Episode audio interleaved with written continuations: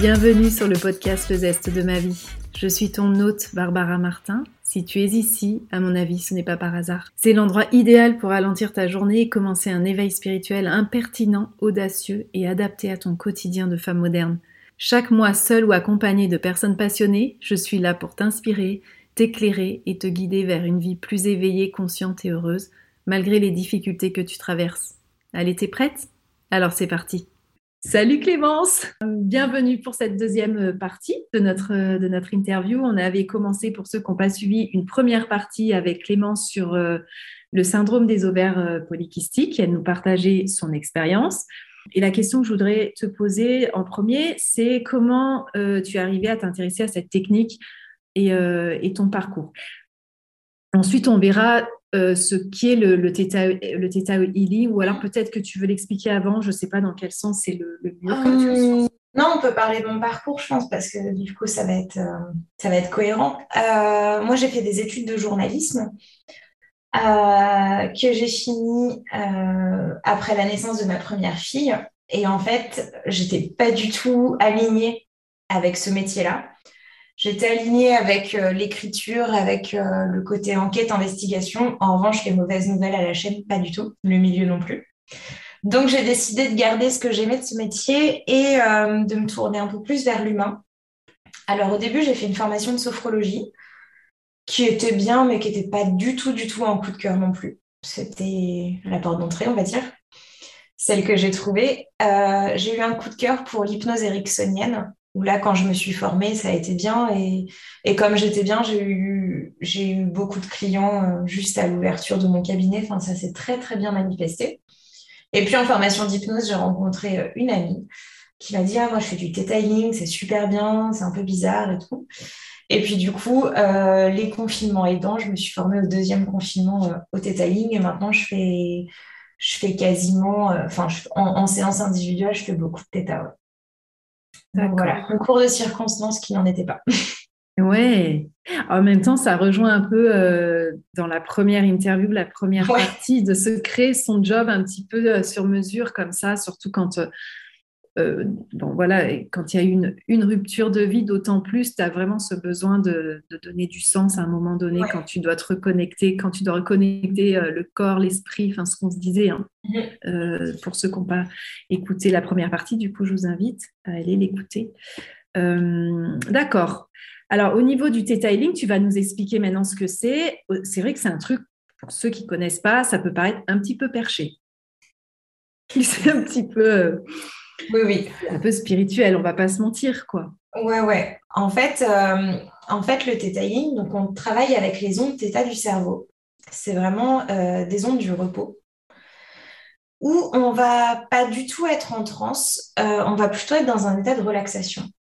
D'ailleurs, c'est pas comme l'hypnose. Non, non, non, on ne travaille pas avec le même, comment dire, le même degré de conscience.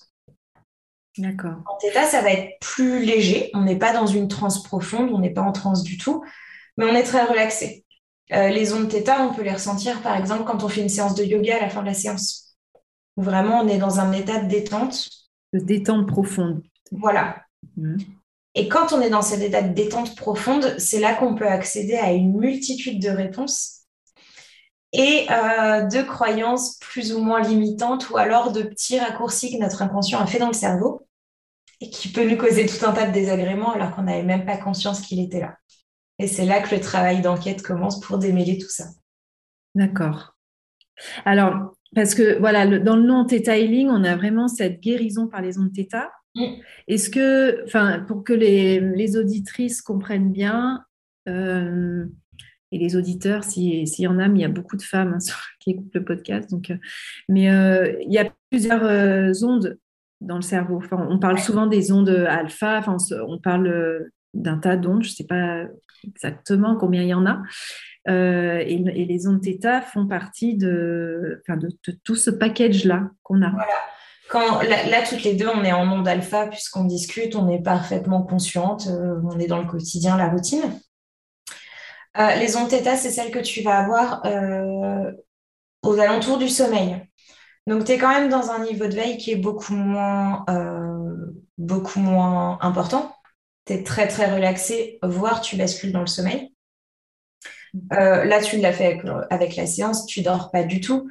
Mais effectivement, tu as une sensation de... C'est très confortable, c'est très doux comme état. Puisque tu es, pleinement là et en même temps, euh, tu as accès à tout un tas de réponses, tout un tas de liens que tu fais pas forcément dans la vie courante quand tu es en monde alpha. Comme en hypnose? En hypnose, tu es vraiment euh, très très proche du sommeil. D'accord. Et là, ton, ton, cerveau en hypnose, oui, euh, il est vraiment très proche. Et, et, ce, qui, ce qui crée quand tu fais de l'hypnose ericksonienne, cet effet de parfois de pesanteur. De trucs où euh, les gens qui se réveillent d'une transe disent Oh, mon corps est lourd et tu as, besoin d'énergie que tu n'as pas forcément en Theta. Ok. Et donc, quel résultat peut-on attendre d'une séance de, de Theta Healing Quels sont les bienfaits? Souvent, euh, tu prends rendez-vous pour une séance de Theta quand tu es dans un schéma répétitif dans ta vie. Quelque chose où tu refais toujours la même erreur ou le même comportement, tu sais pas pourquoi. Euh, ça peut être euh, à chaque fois qu'un homme me plaît, je le rejette. En étant... des schémas. Un, schéma psychologique qui a été mis en place. Un, schéma qui, qui a pu te convenir pendant très longtemps et puis là, tu sens qu'il commence à te bloquer. Euh, tu as déjà une prise de conscience. Tu sais que tu as quelque chose qui ne va pas quand tu viens. Tu sais qu'il y a un truc qui cloche. Ou alors, tu sais qu'il y a. Tu, tu, ne sais pas qu'il y a quelque chose qui cloche, mais euh, tu as besoin de comprendre. Souvent, il y a quand même un.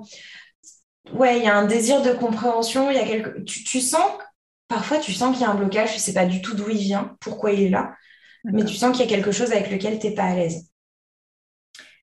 Nous, on va partir de ça en θ euh, donc, je fais une, courte méditation et donc la personne se retrouve en non theta, elle est parfaitement détendue. Et en theta healing, on a une, approche qui est de poser des questions. Et la première réponse qui vient est la bonne. Euh, quand tu ne prends pas le temps de réfléchir aux mots que tu utilises, c'est ton inconscient qui parle. Ton conscient, il n'a pas le temps de faire les phrases. Ce qui peut obtenir des choses très, très drôles. Parce que parfois, ton inconscient, a fait tellement de raccourcis entre des situations que tu arrives à un comportement qui n'a rien à voir avec ce que tu voulais faire.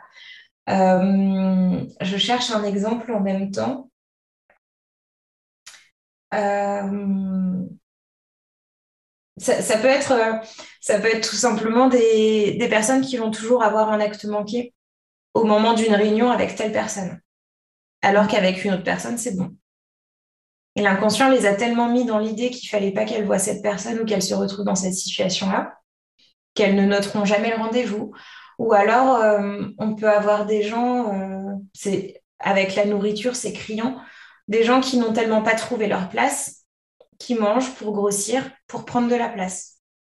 Que le comportement, il n'est pas sain par rapport à l'intention de base. Sinon, tu peux avoir des, comportements. Euh, des gens dans leur business qui ne, qui ne veulent absolument pas se rendre visibles, qui n'arrivent pas à communiquer, qui n'arrivent pas à faire de pub. Tu te rends compte en creusant que bah, c'est quelqu'un qui a vécu un traumatisme où elle a été visible et euh, bah, du coup, ça l'a rendu vulnérable. D'accord. Et donc, ce sont des traumatismes et des choses que tu vis, soit ou, ça, ou on, peut aussi là parler de transgénérationnel, c'est-à-dire des choses que tu as vécues dans d'autres, enfin, voilà, que ce soit dans d'autres lignées avant toi Alors, soit, alors tu peux parfaitement partir dans du transgénérationnel en Theta. Ça arrive souvent euh, chez les thérapeutes, tout ce genre de choses. Euh, soit tu pars dans du transgénérationnel, soit c'est juste quelqu'un de ta famille qui te l'a transmis inconsciemment. Euh, si tu viens d'une famille où toutes les femmes ont vécu tel genre d'épreuve, toi, tu peux très bien ne pas l'avoir vécu, mais avoir les comportements qui restent en mécanisme de défense. parfois, ça devient de toi dans cette vie-là. Parfois, ça vient de toi dans une autre vie, ou parfois, ça vient de quelqu'un d'autre euh, et tu as capté cette énergie de, blocage. D'accord. Donc voilà, ce qu'on peut attendre, c'est pouvoir se libérer de croyances limitantes ou de schémas inconscients dans lesquels on est pris euh, et, qui nous, et qui nous pourrissent un petit peu euh, la vie. On a conscience de ça. Après, ce qui, était, ce qui est drôle, c'est qu'on. Enfin, ce qui est drôle, c'est pas, pas drôle, mais bon, c'est quand moi je suis arrivée, tu viens pour un truc, tu penses que tu as un truc, tu, du coup, on part là-dessus. Et après, tu vas poser plein de questions et de. Enfin, moi, il y a eu des moments, je me dis, mais pourquoi enfin, Parce que tu restes quand même conscient, quoi? Et du coup, tu dis, mais. Et tu arrives à un truc, à un autre truc où tu te dis, mais moi, j'étais pas du tout venue pour ça au final. Et à force d'avoir creusé, tu sais, on était arrivé. Euh, bah, il y a eu la notion de sacrifice qui est sortie à un moment. Euh, moi, je te parlais au début de prendre sa place, ou je sais plus de quoi, je ne sais plus exactement euh, ce dont j'étais venue. Mais bon, voilà. Et, c'est vrai qu'à la fin, on arrive à quelque chose, on découvre en fait des choses auxquelles on s'y attendait pas finalement. Oui, parce que tu as toujours conscience du sommet de l'iceberg. Oui. Tu n'as pas forcément conscience de ce qui est dans l'eau. Et des fois, c'est profond, hein. ça, descend très très bas. si tu gères que le sommet de l'iceberg, euh, c'est déjà très bien, mais tu gères que les conséquences et voilà, tu, mets un pansement sur, euh, voilà, tu, guéris momentanément. C'est ça. Avec le Theta, effectivement, souvent, tu viens pour une petite problématique et on se retrouve à balayer la vie complète. Voilà. Moi, ce que j'aime, c'est que tu, tu balayes en profondeur et euh, ben, du coup, tu vas vraiment là où ça va. Enfin, on arrive à quelque chose à la fin qu'on appelle la croyance racine, où c'est une croyance qui t'a engendré tout un tas de comportements qui, sont, qui ne sont plus bénéfiques pour toi, dont tu as envie de te détacher. Et la croyance racine, souvent, elle n'a rien à voir avec le motif de consulte. Voilà, c'est ça. C'est qu'en fait, on, va, on arrive avec un motif de consultation et toi, parce que quand même, c'est une séance qui dure une heure, Ouais, une heure, une heure et quart. Une heure, une heure et quart. Et donc pendant cette séance, tu vas aller creuser, tu vas aller chercher la croyance racine qui a engendré tout l'écosystème euh, de croyances limitantes et de choses qui viennent te, parasiter euh, la vie. Et donc le temps d'aller chercher ça, et quand ça, ça ressort, tu te, tu te dis, mais en fait, ok, je ne pensais pas du tout que c'était ça. Enfin, il y a des moments où tu sais pas du tout. Mais après, dans les heures qui suivent, dans les jours qui suivent, ben moi, ça a résonné. Mm. Et, c'est là où je dis ah oui non mais en fait peut-être qu'effectivement il y avait un truc avec ça. Et du coup là ça, ça hum, je vais pouvoir te poser la, donc une autre question. J'ai un peu du mal je suis désolée aujourd'hui à parler. Euh, au bout de combien de temps on peut voir les, hum, les résultats apparaître? Alors généralement c'est assez immédiat. Enfin c'est dans la journée. Euh, et les résultats tu peux t'en rendre compte dans plein de moments ensuite une fois que la croyance racine, elle est gérée, euh, on va dire, de, tous les côtés, sur, les, sur tous les plans, c'est bon. C'est comme si le chapitre était archivé, tu as, appris de cette leçon-là et tu n'as plus besoin de cette croyance. Euh, alors, tu as des dossiers qui sont plus gros que d'autres, hein, forcément, si euh, s'il y a toute une lignée de femmes à, traiter, on va dire, ben, il va peut-être il va peut-être y avoir besoin de deux, trois séances, mais déjà, dès la fin de la première, tu vois. Et puis parfois, ensuite, ça se met en suspens pendant quelques semaines ou quelques mois, le temps que toi t'intègres tous ces enseignements-là. Et puis un jour, tu te réveilles, tu dis Ah, il y a un nouveau truc qui bloque dans le même thème. Et quand tu vois le thérapeute, on se rend compte que non, cette, facette-là, on ne l'avait pas encore euh, évoquée. Oui, donc ça demande parfois de refaire une séance, en fait. Oui, oui, oui, il n'y a, pas, a pas de règle. Moi, quand je, quand je consulte, euh, je ne redonne jamais de rendez-vous à mes clients c'est eux qui reviennent quand ils en ont besoin.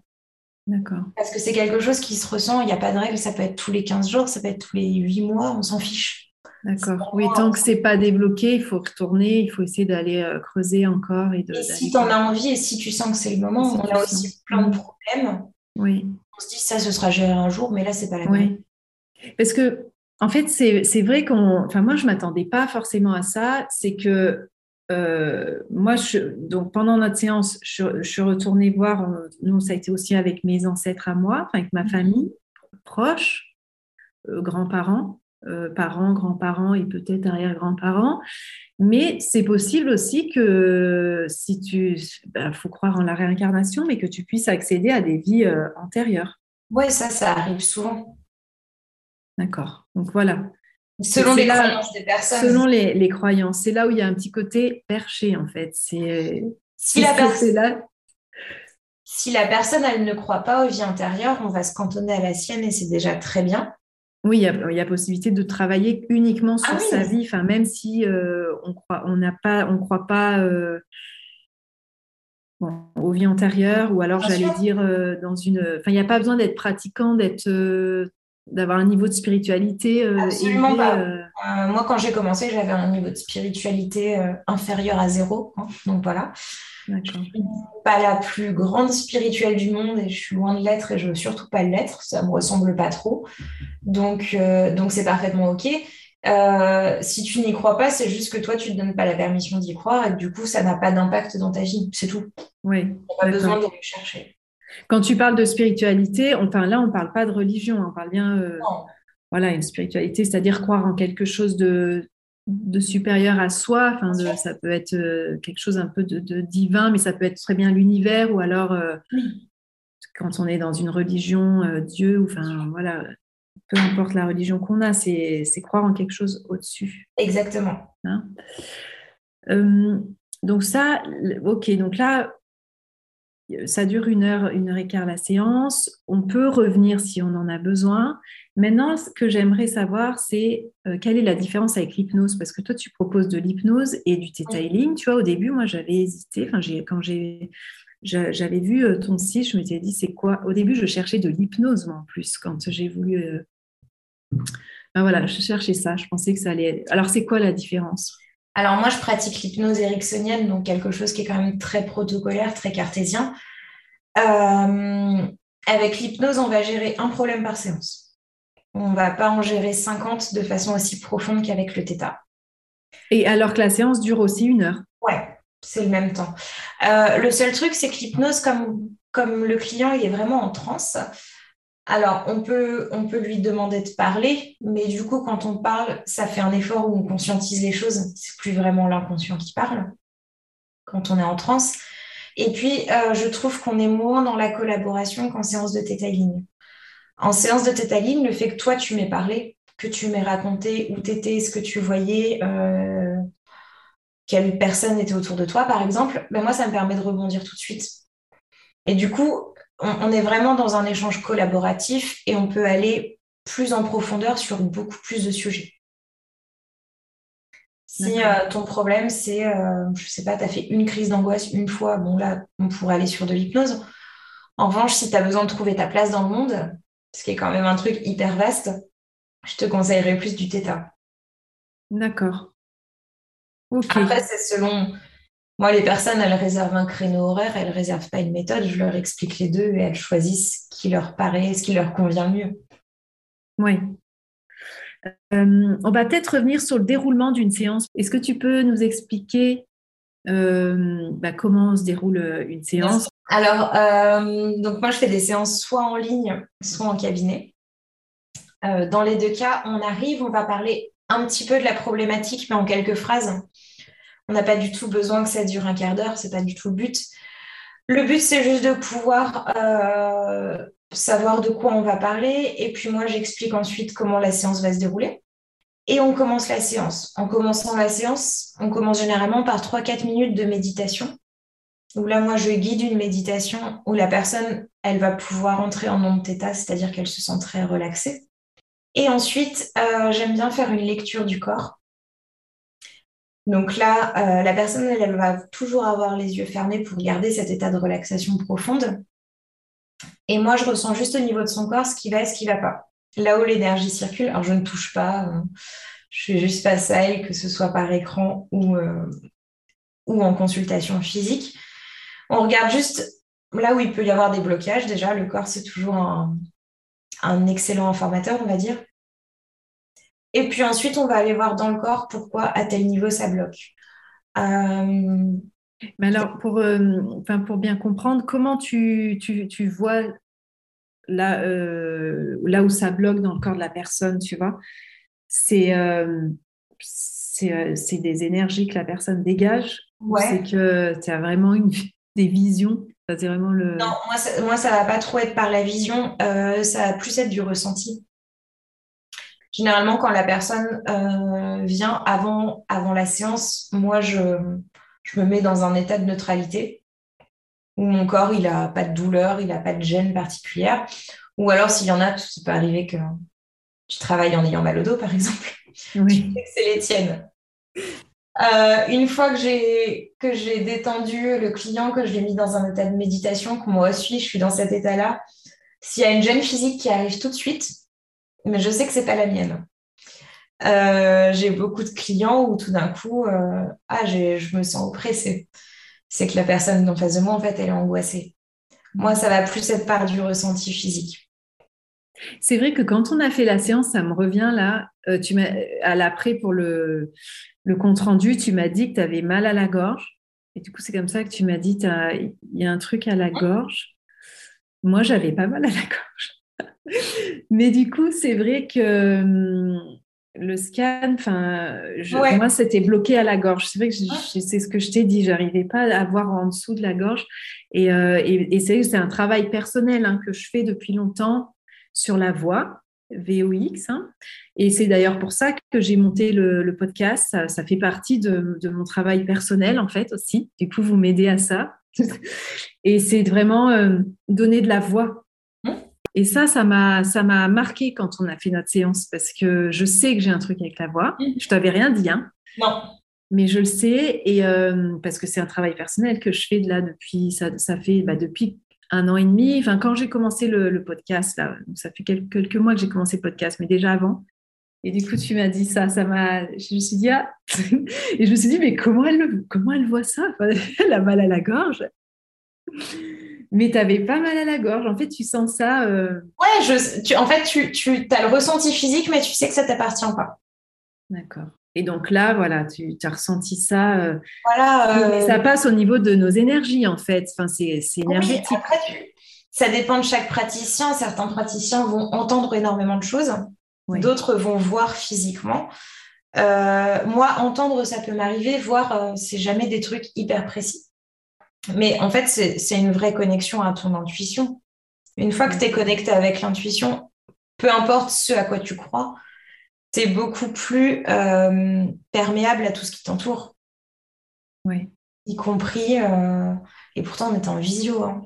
Oui, on était en visio. C'est comme euh, de la télépathie, quoi. Je me dis, mais c'est c'est fou. C'est vraiment, tu es axé sur tous tes ressentis, là, sur tous tes, oui, et puis... sens. C'est ton canal d'information. De, Toi, tu reçois l'information comme ça, par des ressentis. Exactement. D'autres vont avoir des visions, d'autres vont, vont, enfin, vont avoir des visions. Ça fait tout de suite, Madame Irma.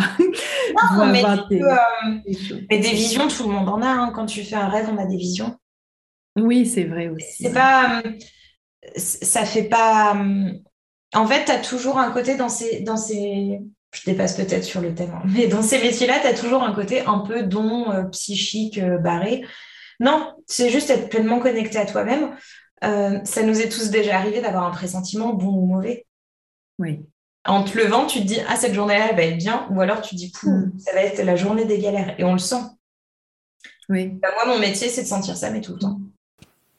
Et ensuite, donc, qu'est-ce qui se passe? Qu'est-ce que tu fais?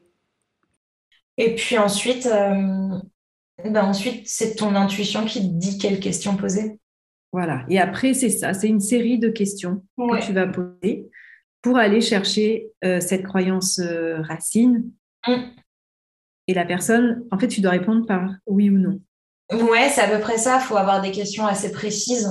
L'idée, c'est de pas tomber dans du blabla où là, ça pourrait être ton conscient qui répond. L'idée, c'est vraiment d'avoir la première réponse.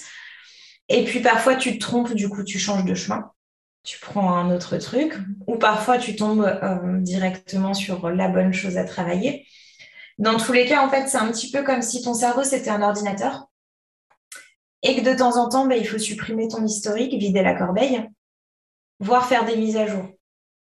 Parfois, tu fonctionnes avec des programmes qui sont obsolètes et dont tu as besoin de te détacher pour euh, avoir une nouvelle mise à jour et être plus performante dans tel domaine. C'est comme une mise à jour d'ordinateur. vraiment, la comparaison, elle est excellente parce que, oui, de temps en temps, il faut vider ton historique, tu n'en as plus besoin. Oui, c'est vrai que ça te soulage. Ouais. Ça te libère, du coup, c'est bien ce qu'on essaye de, ce qu'on recherche, quoi. C'est ça. D'accord, donc on, arrive à ça. Bon, la séance se déroule, c'est vraiment du sur-mesure, donc c'est adapté à chaque personne. Donc c'est vraiment au cas par cas les, choses qui vont se passer. Et puis à la fin, euh, ben, on revient tranquillement à soi. Enfin, on revient à soi, je veux mhm. dire. Oui.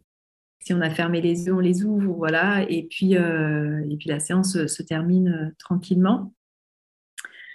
Euh, j'avais une autre question que je me suis posée euh, en, préparant là cet entretien. Je me disais parce que j'avais entendu aussi parler de, je sais pas si toi ça te parle le FT ou tout ce qui est euh, le tapping. je me disais c'est est-ce qu'il y a une différence? Est-ce que c'est un peu c'est un petit peu j'avais l'impression que c'était un peu la même chose tout ça ou? Alors le FT, le tapping et ce genre de choses, ça va être physique. Où là vraiment la personne se touche à, à certains points du corps moi, en téta, je touche pas du tout. C'est vraiment purement mental. Euh, après, tu peux gérer plein de choses. Je ne sais pas si tu vas aussi profondément dans des croyances limitantes sur le FT. Pour moi, le FT, c'est plus de l'apaisement émotionnel, voire de la gestion trauma, mais peut-être pas des trop gros. Mais voilà, le FT, je crois que j'ai fait une séance sur moi il y a quelques années, mais c'est tout. J'ai pas d'expérience. pas d'expérience. En tout cas, c'est une porte d'entrée physique. C'est plus, euh, c'est plus physique. Euh, c'était juste une question comme ça que je me posais. pour ceux qui écoutent, je ne sais même pas le, FT exactement euh, ce que signifient les, lettres en, plus. c'est Emotional Freedom Technique. Ah voilà, donc c'est vraiment une, technique de libération émotionnelle, comme le tapping émotionnel, c'est une voilà. de libération émotionnelle par le corps, parce que du coup tu te touches, enfin oui, tu, tu fais des, des tapotements en fait. Voilà, c'est ça. À certains endroits euh, du corps. Donc là, effectivement, on n'est pas pareil parce qu'on dans le, dans le, theta, on ne touche pas. C'est vraiment au niveau de l'énergie et de, de, l'esprit. Quoi. oui, c'est la parole. Et de la parole. Euh, est-ce que c'est une pratique qui fonctionne sur tout le monde? Parce que comme on a dit tout à l'heure, euh, si tu crois pas, tu vois, il y avait cette histoire de croyance quand même. Donc,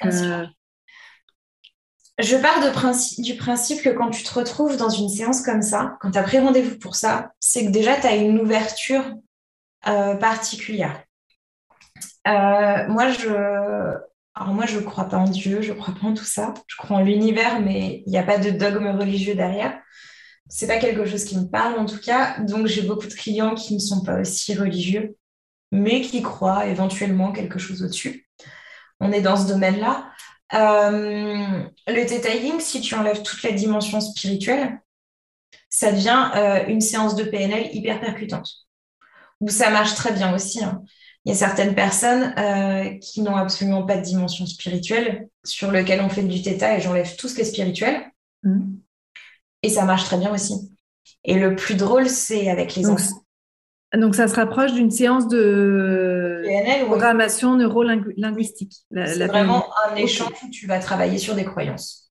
D'accord. Il n'y a plus la dimension spirituelle. Il y a toujours la dimension énergétique, mais toi, tu ne vas pas le notifier à ton client parce que tu sais que lui, il n'est pas réceptif, même si toi, tu le ressens encore. D'accord. Donc, par rapport à la PNL, le plus, c'est il y a une dimension énergétique et spirituelle. Enfin, le plus, la différence, parce qu'il y en a pas un qui est mieux l'autre, chacun fait comme il a envie de faire. Euh, tu as un petit côté un peu magique. Euh, je pense notamment sur les enfants, où les enfants, ils sont toujours en onde theta. Enfin, les enfants, ils voient des monstres sous le lit, il y a des fées dans le ciel, euh, les nuages, c'est des personnages. Enfin, ils sont déjà dans un imaginaire qui est surdéveloppé, donc une séance de theta sur les enfants, c'est juste trop rigolo. Et ça marche très très bien. Et ça marche bien. Oui, c'est ça qui peut paraître difficile pour un adulte, c'est que nous, on a perdu cette âme d'enfant.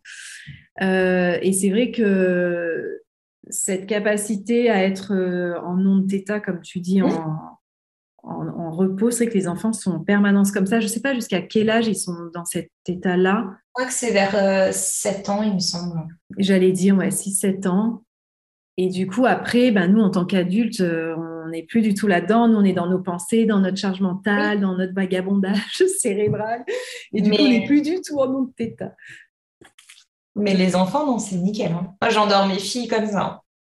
D'accord, ah, c'est pas mal. Donc, sur les troubles du sommeil, notamment. Bah, je les mets dans une grosse bulle d'amour où tout va bien. Elles sont entourées de doudou et elles dorment bien. Donc, euh, d'accord. Donc, euh, à essayer. C'est une technique qui peut aussi bien marcher pour les enfants. C'est que les enfants euh, doivent être assez réceptifs à, à, ce, genre de, technique. Donc, tout le monde peut faire cette, technique, cette pratique-là, à partir du moment où il, il y croit. Ouais voilà, ça laisse la porte euh, ouverte à, tout un, tas de, choses, mais j'imagine que pour toi, il y a des gens avec, euh, avec, la, avec qui la communication est plus simple, enfin le, la connexion. Oui, parce que quand la personne elle est en résistance face à, ta méthode, moi les, les, personnes que je reçois, euh, j'ai pas envie de les convaincre que ça va fonctionner. C'est pas mon travail en fait de les convaincre. Mon travail c'est de les aider.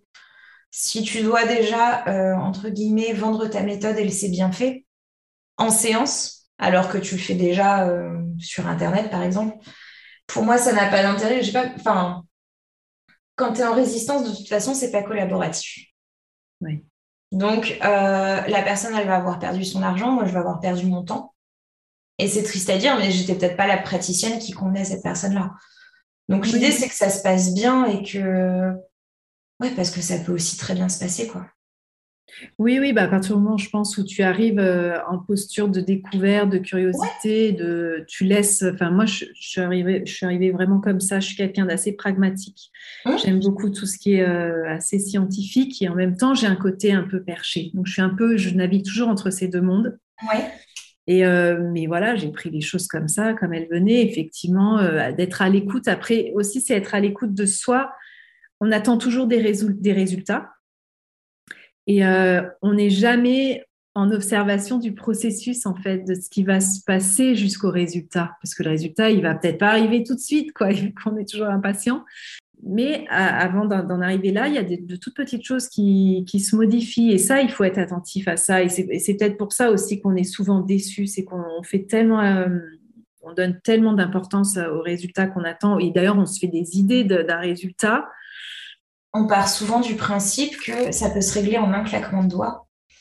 Alors certaines choses, oui, quand on a travaillé sur le sujet avant ou qu'on a pris conscience de plein de choses, mais quand ça fait 20 ou 30 ans que tu traînes le même bagage ou le même traumatisme, et eh ben c'est pas en une heure que ça va partir. Il y a, aussi ce, cette notion de l'instantanéité où les gens pensent que ben voilà, on va tout gérer en une fois. On va gérer beaucoup de choses, mais on va pas tout gérer. Enfin, il y a aussi un principe de réalité où, où c'est pas. Euh, nous, en tant que thérapeute, on n'est jamais acteur de la transformation. On donne les outils pour que ça se passe. Oui. Mais après, la personne, elle a son libre arbitre, elle accepte ou pas. Est-ce que les résultats sont durables dans le temps? Oui. Il faut à chaque fois revenir le refaire? Non, parce que généralement, bah, la croyance qui te posait problème, tu ne l'as plus. Donc, tu n'as plus de problème. Ok va j'aimerais te poser une, question quand même pour euh, ben, les, patients, les, femmes que j'ai qui sont confrontées à l'infertilité. Comment on pourrait utiliser cette technique dans le cadre d'une infertilité? Déjà, on pourrait aller voir ce qui se loge euh, au niveau des, de l'utérus, au niveau des ovaires. Ça peut être intéressant ce qu'il y a dans le corps à, cette, euh, à ce niveau-là. moi, j'ai souvenir d'une femme que j'avais vue pour de l'infertilité dans son corps, elle ne voyait absolument rien entre euh, son nombril et ses hanches. Pour elle, c'était vide. Donc déjà, le rapport au corps, il est forcément biaisé. c'est réinvestir cet endroit-là. déjà, c'était hyper important. Mhm. Et puis, euh, après, on peut aller voir aussi ce qui se passerait si elle avait un enfant. Qu'est-ce qui pourrait se passer de bien, qu'est-ce qui pourrait se passer de pas bien, parce que le corps peut parfois se retenir. Hein. Euh, bah, si j'ai un enfant, je ne suis plus une femme, euh, je n'ai pas le droit d'être et mère et femme, je n'ai pas le droit d'être mère et travailler.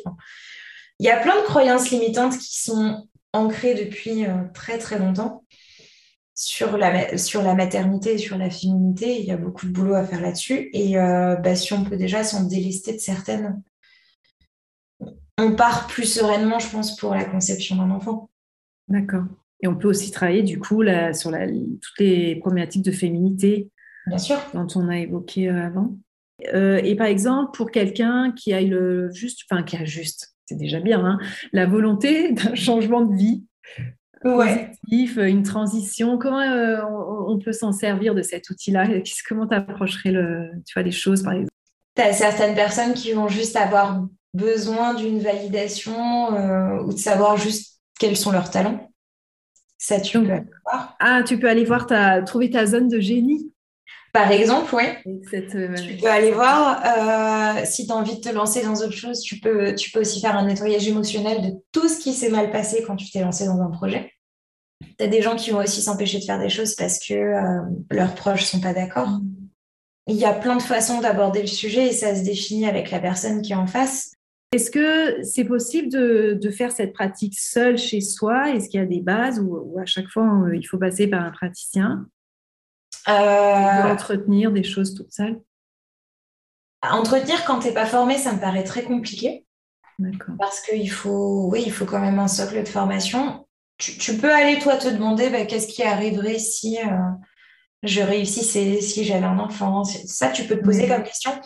En général, quand même, c'est bien fait parce que l'inconscient, il te met toujours un stop là où tu peux pas aller seul. Oui.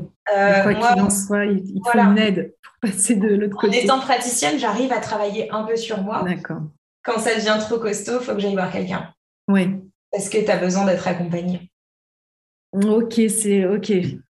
Je vois bien. Euh, on arrive sur la fin de cet épisode.